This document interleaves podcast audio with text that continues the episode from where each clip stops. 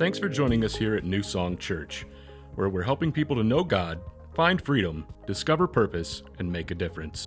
If you have any questions at all, or just want to learn more about us as a church, you can go to mynsc.org/happenings. It's the best way to stay connected with us throughout the week. And now, check out this week's sermon. So today we're going to focus on the cross, and it, has been said that, that the cross, without the cross of Jesus, that there, there would re- really be no Christianity. It would just be an empty shell of a religion. You know that, right? That without the cross, it would just be, it would just be religion. And in fact, I, I don't know if I literally don't know if I if I said this or if I heard this from somewhere else years ago. But I was thinking about the, the cross of Christ, that that that the cross of Jesus does not make God's love. Um, how, how do I say this? That the, the cross of Jesus doesn't make God's love uh, any stronger. It actually just proves the love of God. Like, like God is love. It's not what he does, it's actually who he is. And his love can never increase nor can it decrease. He is love. It's just, it's just who he is and not just what he does. And Jesus didn't, Jesus didn't come to make uh, God's love possible, but he actually came to make God's love visible. And, and the cross is significant. It is a, it's an actual reminder of the love of God. It's proof of God's love for us. So the cross didn't make God's love possible. God is love, it's who He is, but it certainly makes God's love visible. Can I get an amen to that? Now, now before we go to Easter, I want to share with you point number one, write this down. That unless we understand the true meaning of the cross, we'll never understand the true power of the resurrection. So if I'm if I'm going to teach you on Easter Sunday about the resurrection, and I certainly am, I have to first teach you the, the importance of the cross. Because the, the cross, the, the cross is only powerful if it's followed by an empty tomb.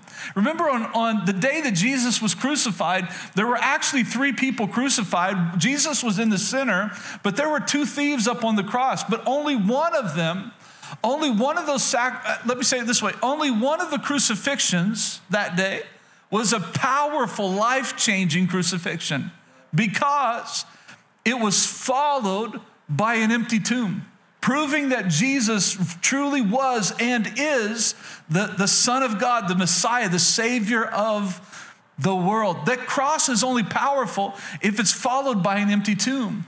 And an empty tomb is only powerful if it's preceded by a powerful cross, the cross of Jesus. I'm going to show you that in scripture today. So you have to understand the power of the cross or the meaning of the cross before you can understand the true power of the resurrection. So, number two, the cross both demonstrates and proves God's love to us. It, it's not just a demonstration of God's love, it's actually proof of God's love. And I'm going to show you that in Scripture.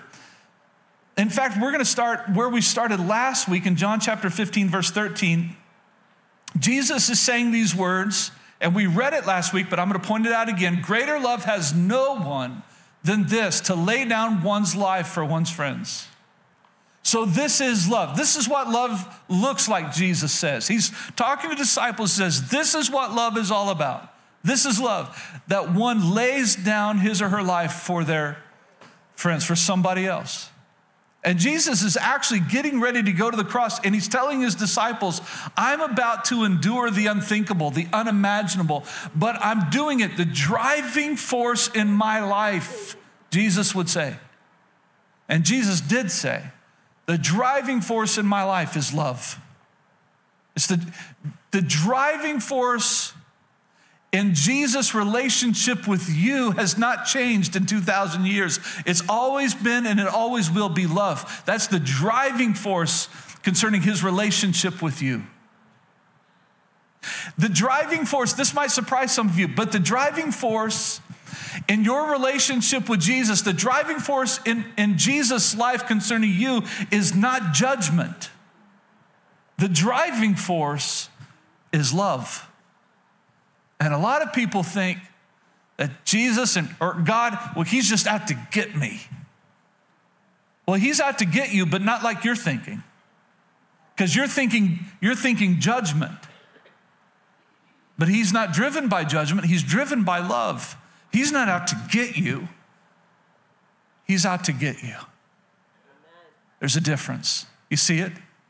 You see it? He's out to get you. He's out to be in relationship with you. He's out to give you life and life in abundance. Yeah, he's out to get you, but not in judgment.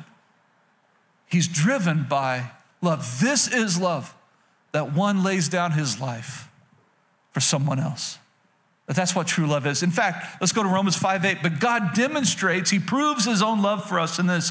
While we were still sinners, Christ died for us. Like the very people that were cursing the Lord Jesus Christ as he's hanging on the cross and they're pointing their fingers at him, and cursing him.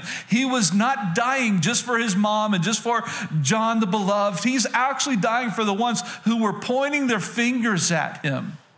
He was dying for them, he was dying for their sins. Amazing love. That's what I'm talking about. Amazing love.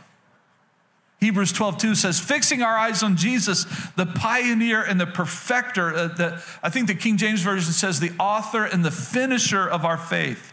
Fixing our eyes on Jesus, the pioneer and perfecter of faith. For the joy set before him, he endured the cross, scorning its shame, and sat down at the right hand of the throne of God. So I highlighted those in your, in your sermon notes because I wanted to point something out. For the joy set before him, he endured the cross. And that joy was certainly not, it, it, did not give him goosebumps when he thought about going to the cross. In fact, he was so tormented about the idea of going to the cross that he started praying. He said, Father, if there's any single way, any other method, please let this cup pass from me. Like, I don't want to go through what I'm about to go through. If there's any other way for us to save people, let that happen. But nevertheless, he said, nevertheless, not my will, Jesus said but yours be done. And he was so tormented, the Bible records, he was so tormented that he actually started sweating drops of blood. Blood was actually coming out of his skin as sweat would because he was so stressed about the cross. And he said it himself, he said, Don't doubt, don't doubt that I could call a thousand, ten thousand angels to come and rescue me. And what he's saying is, don't think that I haven't thought about it. And we have that proof because he goes to God saying, God, I don't want to do this. Nevertheless, I'll be obedient to your plan. And he went to the cross. For the joy set before him, of course, it wasn't the torture. Of course, it wasn't the pain. Of course, it wasn't the death. That was not his joy. The joy in the life of Jesus Christ when he was getting ready to go, go to the cross was not the joy of torment. The, the joy in him and that the joy set before him was the fact that you and I were going to be in relationship with our Heavenly Father because of the sacrifice that he made on the cross. The joy that was set before him was that millions upon millions of people were going to have eternal life in heaven because of the work of Jesus on the cross. That was the joy that was set before him. So when he was getting ready to go to the cross, he was actually thinking about you, he was thinking about me. It's been said, we used to sing it in Oklahoma growing up, you know, Southern gospel songs, maybe you know this, that, that we would say things like, when he was on the cross, you were on his mind. How many remember that Southern gospel song, right? When, when he was on the cross, you were on his mind. He was thinking about you. For the joy set before him, he endured the cross and my goal today is that you love the cross more than you've ever loved the cross before, and that you love Jesus more than you've ever loved Jesus before once you leave this place. That you'll have this deep love and appreciation for Jesus, our Savior. Number three, this is so important because the cross is where God's love and justice meet. You know, I, was thinking about this earlier. And, and don't worry about this, I'm, I'm not going to do it, but I, I was thinking uh, about um, just totally, I was going to, I, I was going to scare the snot out of you this morning, if you want to know the truth. I was tempted to scare the snot out of you. Because I was gonna I was gonna go up here and say, okay, at random today, I'm just gonna randomly pick somebody in the in the in, in the congregation today, and I'm gonna randomly select you. You're gonna come up here. I'm gonna hand you the microphone, and I want you to explain the good news of Jesus to everybody. Now, the truth of the matter is, almost every single one of you would have a sudden urge to go to the bathroom, right? Like, uh, I gotta go to the bathroom. You know, like, if I were to say, hey, I'm randomly gonna call, you know, somebody in this room to come up here and share the gospel, share the good news of Jesus, that most of you in this room, you would say, uh, uh uh, uh uh, not me. Uh, not me. Or, if I were to say, hey, there's somebody that just walked in this morning, they're out in the lobby, and, um, and they just want somebody to explain the good news of Jesus. They want, to, they want someone to explain how they can be saved. That it, could I look at you? The question is, could I, by the way, I would never call you up here on a Sunday morning. So if you ever wonder if I'm gonna, I'm not gonna do that. I would never do that to you, okay? So relax. You, you can relax. I'm not gonna do that. But if, if I were to ever say to you, hey, listen, somebody out in the lobby, they want, they want to know about Jesus. I want you to go tell them about Jesus. I want you to go, I want you to go lead them to Christ. I want you to go talk about the cross.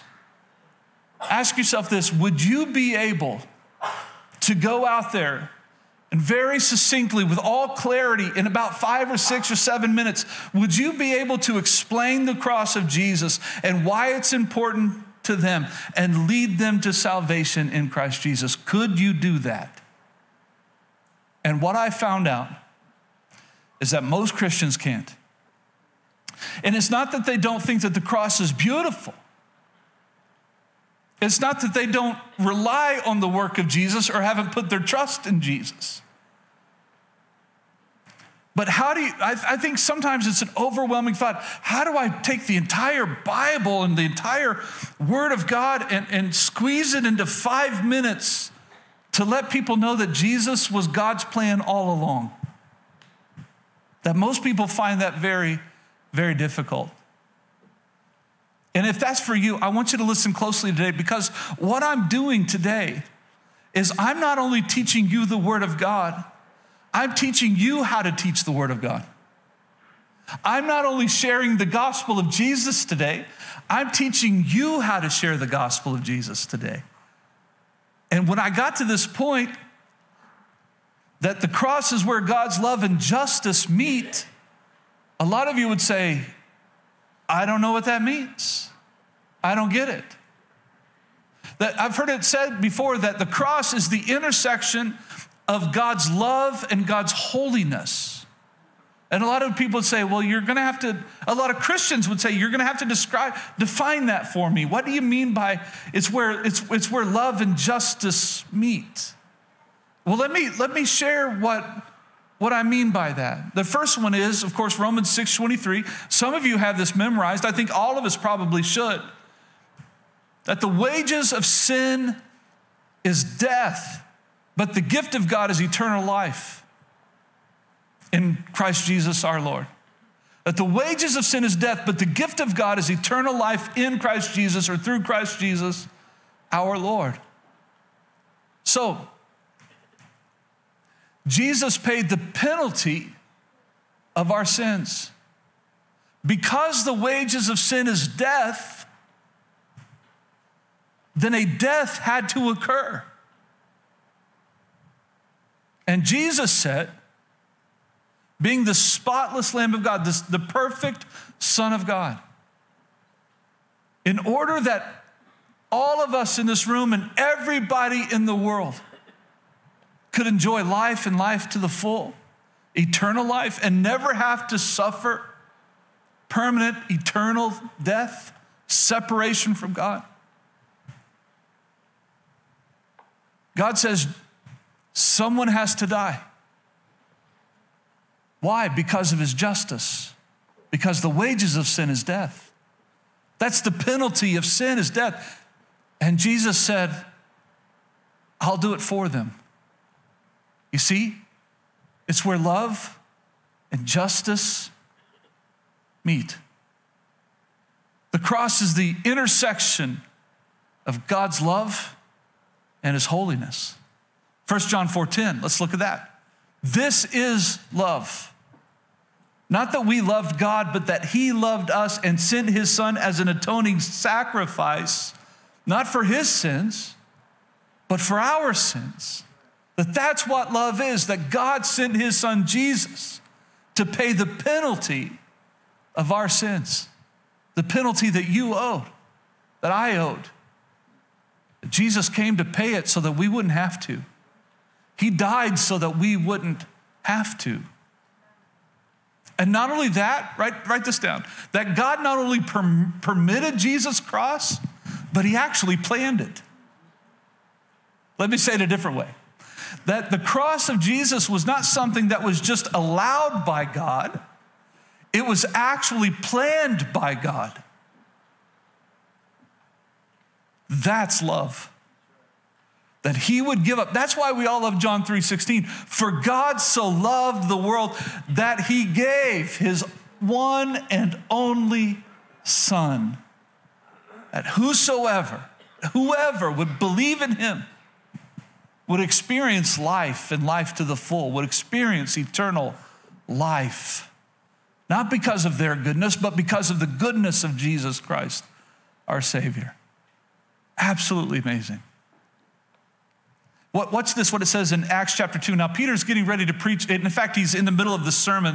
One of the greatest sermons ever preached throughout the Bible. Of course, Jesus, uh, you know, he preached a lot of sermons. How many know they are good?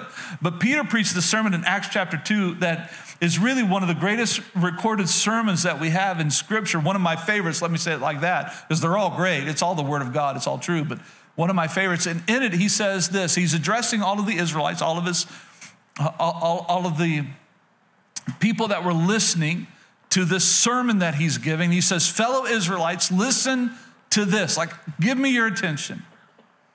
He goes on to say, Jesus of Nazareth was a man accredited by God to you by miracles, wonders, and signs which God did among you through him, as you yourselves know. Let's stop right there. What he's saying is, we have concrete evidence that Jesus did the miraculous that signs and wonders and miracles follow Jesus everywhere he went. There is concrete evidence, and that's not only seen by me, but it's also been seen by all of you. We all know that Jesus Christ performed miracle after miracle after miracle after miracle. And then he says this that that same Jesus, this man was handed over to you by God's deliberate plan and foreknowledge. Like it was planned all along. And you, with the help of wicked men, put him to death by nailing him to the cross. Like the, the very Son of God was nailed to the cross. Watch this, everybody. They knew exactly what he was saying. The Son of God was nailed to the cross because of your wickedness. Talk about a slap in the face. You killed the Son. What if somebody came up to you and said, You killed the Messiah? you see the, you see the, the hugeness of this moment, right? But, but he doesn't stop there. Watch what he says. But God raised him from the dead, freeing him from the agony of death because it was impossible for death to keep its hold on him. Can I get an amen right there, everybody? We're going to celebrate that all next weekend, Saturday, Sunday. We're celebrating the resurrection. But today, we're focusing on the cross. And Peter's saying, listen, listen, that we had concrete evidence that, that Jesus was no ordinary man. The signs and wonders and miracles followed him that he was truly the Son of God. And it's proven by his death, but also by his resurrection. Something that God planned all along. Romans 5 6, you said, it says this You see, at just the right time, when we were still powerless, Christ died for the ungodly. If I were to ask you in this room, has anybody in the room ever acted in an ungodly way? We would all say, yeah. How many of us have done that more than once? Okay, so we all we all admit that we have been ungodly, and that should be one of your favorite verses in the Bible. because at just the right time, when we were still powerless, Christ died for the ungodly. You could say it this way Christ died for me. 1 Peter 3:18 says that Jesus died the just for the unjust. The righteous, that's him, for the very unrighteous, that's us. We've all sinned and fallen short of the glory of God, the Bible says. So Jesus did it for us. Well, what's this? Number five, Jesus' death occurred not only for us, but because of us. I, I would challenge you, I would challenge you that maybe we need to change the way that we verbalize the death of Jesus Christ. That we can say this phrase so easily, well, Jesus died for me. And that is 100% true. Jesus died for you. But let's go further, everybody. Jesus did not just die for you, He died because of you. It was your sin, it was my sin that placed Him on the cross. He died for all of the unrighteous, for all of the unjust, for all of the ungodly. He didn't die just for you, He died because of you. If you were the only person in the world, He still would have died for you because that's how much He loves you. Amazing. 1 Peter 2:24 He himself bore our sins in his body on the cross so that we might die to sins and live for righteousness.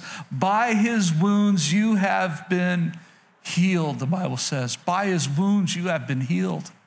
You know, a lot of people take that verse by his wounds we have been healed, or by his stripes we've been healed. And they apply that only to physical healing. And I certainly believe that it applies to physical healing. But the context of this verse and of, of, of by his, of what his wounds really represent, by his wounds we are healed, is actually first and foremost talking about our spiritual healing that by his wounds we have been made right with God. By his wounds we are now a new creation. The old is gone and the new has come. By his wounds we have been spiritually healed, spiritually made new. By the way, there are loads and loads and loads of verses in the Bible that talk about the healing power of God. How many believe that God still heals today? He still heals physically today. Okay, and, and that's true. We have loads of verses about that, and we see people all the time here at New Song experience the, the healing power of God. I don't want to take away from that because God still heals us physically. But the root of this verse, the focus of this verse is not physical healing. The focus of this verse is actually spiritual healing primarily but also all of the promises of God, including physical healing, was purchased for us at, on Calvary.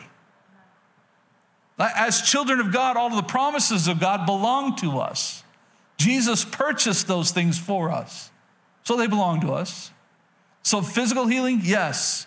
Spiritual healing, absolutely. You see what I'm saying? God is so good. God is so good. Colossians 2:13. When you were dead in your sins and in the uncircumcision of your flesh, it was saying this, when you were just living life however you wanted to, not caring about God, you were living in sin, and at the time you were enjoying it. You were living in sin for a reason. The reason is because you found it to be pleasurable. That's what he's talking about, uncircumcision of the flesh. That you, you were still living in sin, thinking that that was going to bring you happiness. But something happened, you came to your senses, is about what this is going to say. When you were dead in your sins and in the uncircumcision of your flesh, God made you alive with Christ. You came to your senses and realized, I am a sinner in need of a Savior. And Christ made you alive. I'm sorry, God made you alive with Christ. He forgave us all our sins, having canceled the charge of our legal indebtedness which stood against us and condemned us. He has taken it away, nailing it where? He nailed it to the cross. So he took all of your sins. He took all of your sins, the list of every single thing that was wrong in your life he took those things and he nailed them to the, tro- to the cross. And that verse goes on to say that actually he made a public spectacle of those things, triumphing over those things through the cross. Meaning this, that Jesus Christ and Jesus Christ alone is victorious in your life and over sin in your life. Only He can conquer the sin problem in your life. You can't do it by yourself. But He can. And He did. All of your sins now, as a child of God, all of your sins have been removed as far as the east is from the west, meaning they are completely gone out of your life. Why? Because they ended up on the cross. Jesus took them and he made a public spectacle of them, triumphing over them. And your sins, new song, as children of God, are no more. They are no more. Let, let, me, let me tell you this that, that we, we hear this a lot in culture today that, about how people identify. Can I tell you something about your Christianity? That that I, I am no longer a sinner, I am now a saint. That's what the Bible says. I have been made new. I'm a new creation in Christ Jesus. The old is gone and the new has come. It doesn't mean that I don't struggle with temptations or with sin. It just means that I, the Bible says it this way that I have crossed over from death to life. I have moved from the kingdom of darkness into the kingdom of light, into the kingdom of his dear son. So I'm no longer a sinner. I have been saved by grace and I have become a saint of God. Did you know that? That if you are a child of God, your identity is not in your past, your identity is in your Savior. If you're a child of God, your identity is not in your sin any longer. Your identity is in your salvation that you're a saint. Well, I don't feel like a saint. Well, you're meant to. You're designed to. I don't always act like a saint. None of us do. But through the sanctifying work of the Spirit of God, I'm getting better and better and better at saying no to the flesh, no to sin, and yes to God. And that's His grace. It's actually proof that I'm a saint, that I've been accepted by a holy God, not because of my goodness, but because of His. I am no longer who I used to be. I am a child of God. And if you're a child of God, everybody, stop identifying with your sin. No, that's who you were. You are now a, you're now a saint. You're a child of God. Absolutely amazing. I'll teach on that more down the road. I'm going to teach a series on the kingdom of God down the road, and you're going to hear more about that later this year. Too good not to teach, I'll tell you that. I'm having so much fun today, I can barely stand it, everybody. He took my sins and he nailed them to the cross. He took your sins and he nailed them to the cross, making a, a spectacle of them, triumphing over them. You know, I, I was thinking about this, how, how to break this down in very simple words. How do, how do you see? I'm, I'm teaching you about the cross, but I'm also teaching you how to share the cross with others, right?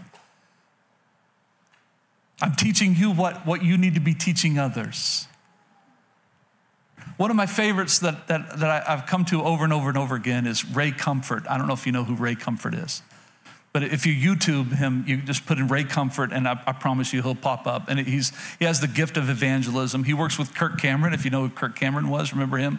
Uh, the, the, the, child actor that's no longer a child, actually. He's middle aged and uh, still a handsome looking dude. I got to admit, he aged better than I did. I got to tell him that. And uh, Ray Comfort has this way, this incredible way of sharing the good news of Jesus with people in such a clear, sim- simple way. And I'm going to share that with you today. And it's not just Ray Comfort's method, but actually it's used in multiple other uh, methods of ministry. I'm thinking evangelism explosion and other ministries that just teach how to share the good news of Jesus. And, and sometimes we as Christians make it bigger and we make it we make it bigger than it has to be, although it's, it'll, it'll always be more beautiful than what we consider to be. But sometimes you, you, sometimes you get overwhelmed with, I don't know how to do this. Well, let me help you. Let me help you. So if, if, if you came to me and said, hey, Pastor, there's somebody out, out they just want to, they're out in the lobby, they just want to know the, the, the salvation message, they want to know about Jesus. I, I, would go out there and I would probably, if I did not know them, I would probably follow, um, you, you, know, this following example, which is I, I would ask them a question. I'm going to ask you this question to do. How, how many of you, and with a show of hands, how many of you have ever told a lie in your, you know, in your life? You've, you've told a lie. What does that make you? Oh, by the way, if you don't have your hands up, you are a liar. Okay, right, right, right, right. So, by your own admission, what does that make you? A liar. How many have ever stolen anything, even the smallest of things? How many have stolen something? Right? Okay, what does that make you? A thief. It makes you a thief. So even when I was, I was a kid, my, my mom took me to the grocery store, IGA in Medford, Oklahoma. I still remember it. And um, and you know how they have those little, you know, all of the candy and stuff? Well, there's a little piece of gum there, like Super Bubble or whatever, you know, and I, I want some gum. So I just took it and I just, you know, knee high to a grasshopper. And I go outside and my mom says, Where did you get that gum? And I'm like, Well, right there in the store. She said, You stole that. I'm like, Well, I just wanted it. You know, what's the big deal? You stole that. You didn't pay for that. So she made me march back in there and give that back to the cashier and say, Here's the piece of gum. I'm sorry, I stole that. Well, the cashier, I still remember this so vividly. The cashier saying, No, no, he doesn't have to do this. He doesn't. My mom's like, Yes, he does. Yes, he does have to do it. How many know we need some more parents like that in this generation right there? Okay. So I went back there, I owned up to it, and that's my first lesson about stealing. But all of us have, have stolen something. Uh, how, how many of you have ever had, don't raise, don't raise your hand on this one. Don't raise your hand. I don't want to embarrass you. How many of you have ever had a lustful thought towards somebody else? The Bible says if you lust in your heart towards somebody else, that, that actually that's committing adultery. You're an adulterer, you're an adulteress. How many of you, don't raise your hand, how many of you have ever used the Lord's name in vain? Like you, you've said that the Lord's name so casually, so irreverently, that you tied it with your bad attitude, you tied it with your anger. You used the Lord's name in vain. Uh, you, you, the Bible says if you do that, actually, that's considered blasphemy. It's, it, you're a blasphemer. Did you know that? I, I, could, I could go on. The, the, Bible says if you ever had hatred in your heart towards somebody, it like, like it's just like murder. If you carry this hatred around in your heart, it's as if you're a murderer at, at art. And now that's only, that's only just, what is that, five of the Ten Commandments? And of course, the Ten Commandments is God moral, it's God's moral standard. And if you go to anybody in the world and say, hey, do you know the Ten Commandments? They would say, well, yeah, yeah. I'm, can you name all the Ten Commandments? No, no, I can't name them, but I know that they exist. Do you believe in the Ten Commandments? Do you believe that they're right? They would say, well, yeah, I don't see anything wrong with the Ten Commandments. I think that's God's standard. Okay, but by your own admission, I, I, just talked about four or five of them today, and by your own admission, you're a liar and you're a thief and you're an adulterer and you're a blasphemer and possibly a murderer at heart. Now, if you were going to stand, if that's God's moral standard, and you were going to stand before God and He's on the other side of the judge's bench, would you, would you be innocent or guilty before God? Now, they've already admitted that they're a liar and a thief and they're a blasphemer, right? That they've already admitted that, that they have committed adultery in their mind or maybe even murder in their mind. They're going to say to you, I would be guilty. Okay, if you're guilty to God's standard, then why would He allow you into heaven? And at that point, they would say, one of two things I don't know. Or they would say, well, because I'm a good person. Well, are you really that good? Because you've already told me that you're a liar and a thief and an adulterer and a blasphemer. Are you as good as you think you are? No. Well, what if you had a bunch of what if you had a bunch of fines that you had a lot of speeding tickets and you show up at court day because you gotta, you gotta pay $1,000 worth of fines, but the judge says, hey, you don't need to worry about it. Actually, my son paid the fines for you. You are free to go. What would you do? They'd say, well, I, I, I would be so happy. I, I would be blown away by such, by such generosity. Well, that's the gospel. That you're standing before God you did not meet his moral standard, and his standard is perfection, and you've fallen way short of that. But the wages of sin is still death. that the penalty for your sins is still death. Somebody had to pay the fine. But I'm so grateful that Jesus paid it for you, that He went to the cross and He paid the penalty for your sins. And now God will look at you and say to you, if you just believe in my Son and His gift, you can go free. If you just believe in Jesus, you can be free from the penalty of your sin. What would you do? And over and over and over again, I've seen it over and over and over again. People would say, I, I would look to Jesus. Exactly. And that's what I'm asking you to do today. Just look to Jesus. Because if Jesus paid the penalty for your sins, he took the penalty, he, he died in your place. And God looks at you and says, Would you accept the fact? Would you be grateful? Would you, would you look to Jesus and with all of your heart say, Thank you, Jesus? And if you say, Yeah, can I tell you that's what salvation is? It's looking to Jesus and saying, I realize what you did for me, that I was meant to die, but you did it for me. You made atonement for my sins. You took my place on the cross. You paid the penalty for my sins, which is death. And I just want to say thank you. I'm very grateful. And you know what? That's what's happening now? What's happening is when you turn towards Jesus and say, Jesus, I'm so grateful. What you're also doing is you've had a change of mind. You're repenting of your sins. You're turning your back on your sins. Jesus, I'm so grateful. I just want to worship you. I want to show you the gratitude that I have for you because I understand the grace and the mercy that you've shown me. And now I worship you. I honor you. I'm grateful for you. And in that moment, the Bible says, You have been made new. The old is gone, the new has come. That you are now a child of God. Then I would ask him, Are you ready for that? My dad always said it this way seven life changing words. Would you like to pray right now? Would you like to pray right now? Simple as that.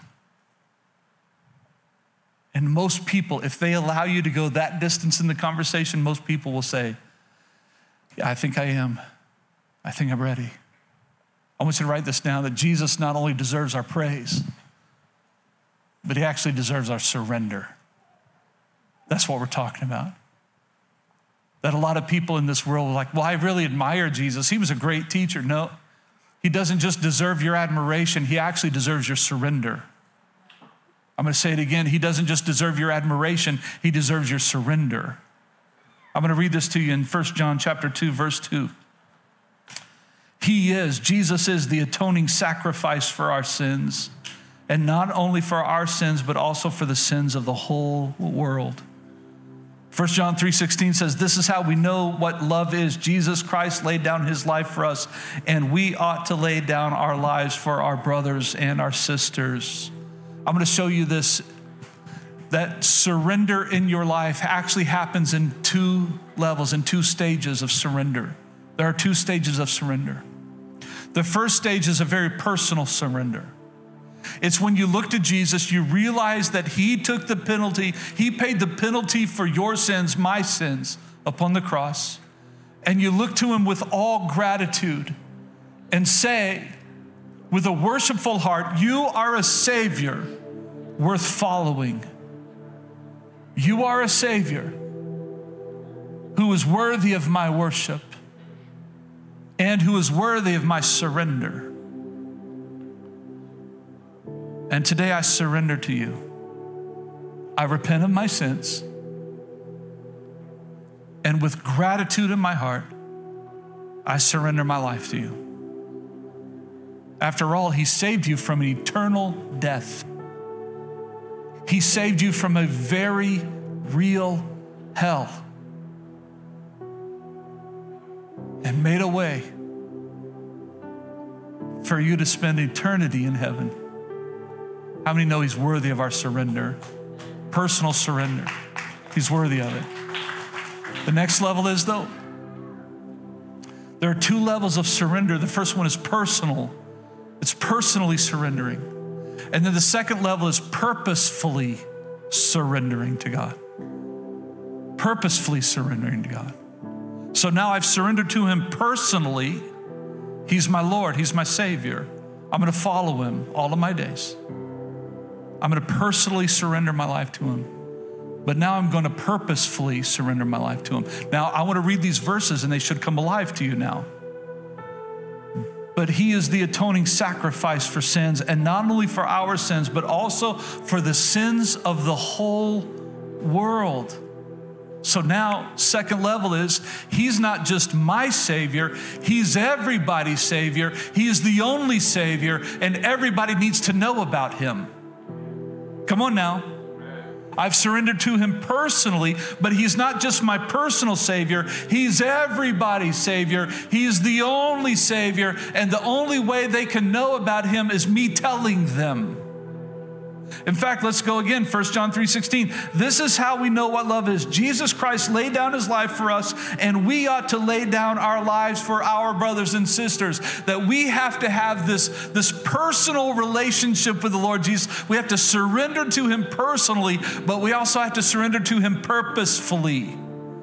And saying, you know what? My life is no longer just about me.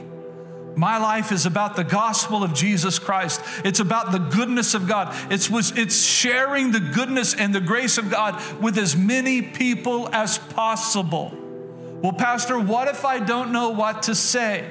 That's why I taught you the word today, so that you would know what to say. That's why I would tell you, everybody, go back to these notes and train yourself Train yourself. How do you lead somebody to Christ? Train yourself. I gave you all of the notes today. Train yourself. Well, how do I share my faith in Jesus? Train yourself. But then know this that the Holy Spirit will create an opportunity for you to have a conversation with somebody. And the Bible says we're meant to make every, we're meant to take advantage of every single opportunity that the Holy Spirit creates. We have to. You know the famous saying out there preach the gospel at all times, use words if necessary. That's not in the Bible. I don't like that phrase. Preach the gospel at all times. Yes, be, be a servant, be loving, be caring, but you have to use your words. Paul says, How will they know? If they do not hear? And how will they hear if there's nobody to tell them to actually speak it out? Hey, Jesus is the only Savior of the world. Nobody's going to look at your life and say, wow, what a, they're so nice. I think I'm going to surrender my life to Jesus. Nobody's going to understand the cross just because you mow their grass for them. Nobody's going to understand the cross if you give them $100 to buy groceries. They'll only understand the cross if they're told about the cross. That's how they understand. That's how you came to understand, was that you were told about it. And that you can read about it in the Word of God. Make no mistake, we have to surrender to God personally but also purposefully, and live our lives to make a difference. You'll have your chance this coming Easter Sunday. There's no, no better odds that somebody will say yes to come to church to you than, than the Easter weekend. So take advantage of it. Invite people with you to come. Just invite them to come. Tell as many people as possible. If you don't know how to invite them to Christ, at least invite them to church where I can invite them to Christ, where we can invite them to Christ. But can I tell you something, Christians? Believers, you need to learn how to invite somebody to Christ. And if you need help with that, ask us. Go back to this teaching, review it over and over and over again. Look up Ray Comfort. He, the guy is amazing at it. Just learn, train yourself on how to share the good news of Jesus Christ as we live for the glory of his name and live our lives to make a difference in this community, in this state, in this nation, in this world. For the glory of his name. You received the word of the Lord today, yes or no? All right, stand up with me today. I'm so proud of you. We're going to pray a prayer today. Of course, I want you to join us in prayer for Easter weekend services. We're, we're just expecting hundreds upon hundreds upon hundreds of people here. Even this day alone, we, have had hundreds and hundreds and hundreds of people here already today. And, and you can't imagine what great joy it is for me to talk about the cross. The cross has never been more beautiful to me than it is right now. And I hope it is to you too. I hope you love the cross. I hope you love it. Love the cross. Think about the cross. He did it for you. He did it for you. Next week, we're going to celebrate the empty tomb. Proves that the cross, the empty tomb proves the cross is powerful to save people from their sins. And He saved me. If He hasn't saved you, I'm going to give you a chance to do that right now, right here. And we're just going to worship Jesus. So, all of us together, I want us to open up our hands toward heaven as we often do here. And it's just a sign of surrender. I say, Thank you, Jesus, for saving me. Thank you, Jesus, for the cross. It's so beautiful. Thank you, Jesus, for loving me so very, very much. And today, whether I've done this a thousand times or if this is the first time today, I repent of my sins. My focus is on you, Jesus. You are the author and the finisher of my faith. You are the Savior of the world. And with all gratitude and all worship, I look to you, Jesus, and say, Thank you for your sacrifice. Thank you for the cross. And I confess, Jesus, you are Lord. You are Savior. You're my Lord. And for all of my days, I will live a surrendered life to you, but I need your help. I need the help of your spirit. So I'm asking for more of you in my life more of your power, more of your presence, more of your spirit in my life, so that I can live the life that you've called me to a life of surrender. So today, once again, or for the first time, I repent of my sins. Jesus, I, I confess you are Lord, you're my Savior, and I call upon you for help. And I thank you for doing it. According to your grace and according to your word, let it be done in me. And I thank you. And now, Lord, as we begin to pray for Easter services, and many of us have already been in prayer for a long time now. I don't know what you have planned for next weekend, but I know, I know, Lord, that your heart is to seek and save those who are lost. Lord, give us lost souls as our inheritance. Give us the lost as our inheritance, Lord. Father, I pray as I've been praying all year long, oh God, that you would bless us indeed. Lord, that you would expand our territory. Lord, give us the lost. Break down the walls, the barriers that they've built up in their lives. And let them receive the word of the Lord. Let it be planted in their heart and produce a harvest of salvation, Lord, I pray. expand our territory. Let your hand be with us and keep us from all harm. I speak that blessing over all of us, over this church, over Wabash, over every Bible believing church in this area. Not for our fame, but for yours, for the glory of your name. Make your name famous, I pray, and use us. In Jesus' name, amen. I'm going to tell you if you receive Christ today, if you put your trust in Christ, there's a book for you called Fresh Start.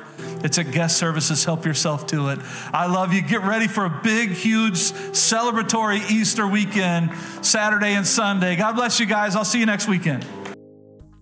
As a church, it's our honor to play a small part in what God is doing through your life, and we would love to continue on that journey with you. To find out what your next steps could be in your relationship with Christ, all you have to do is go to mynsc.org/contact. Thank you to all of you who consistently give, serve, and pray. You are the ones who God is using to make a difference in our community as we live out our mission of leading people to become fully devoted followers of Christ. Thank you for watching. We hope you tune in next week.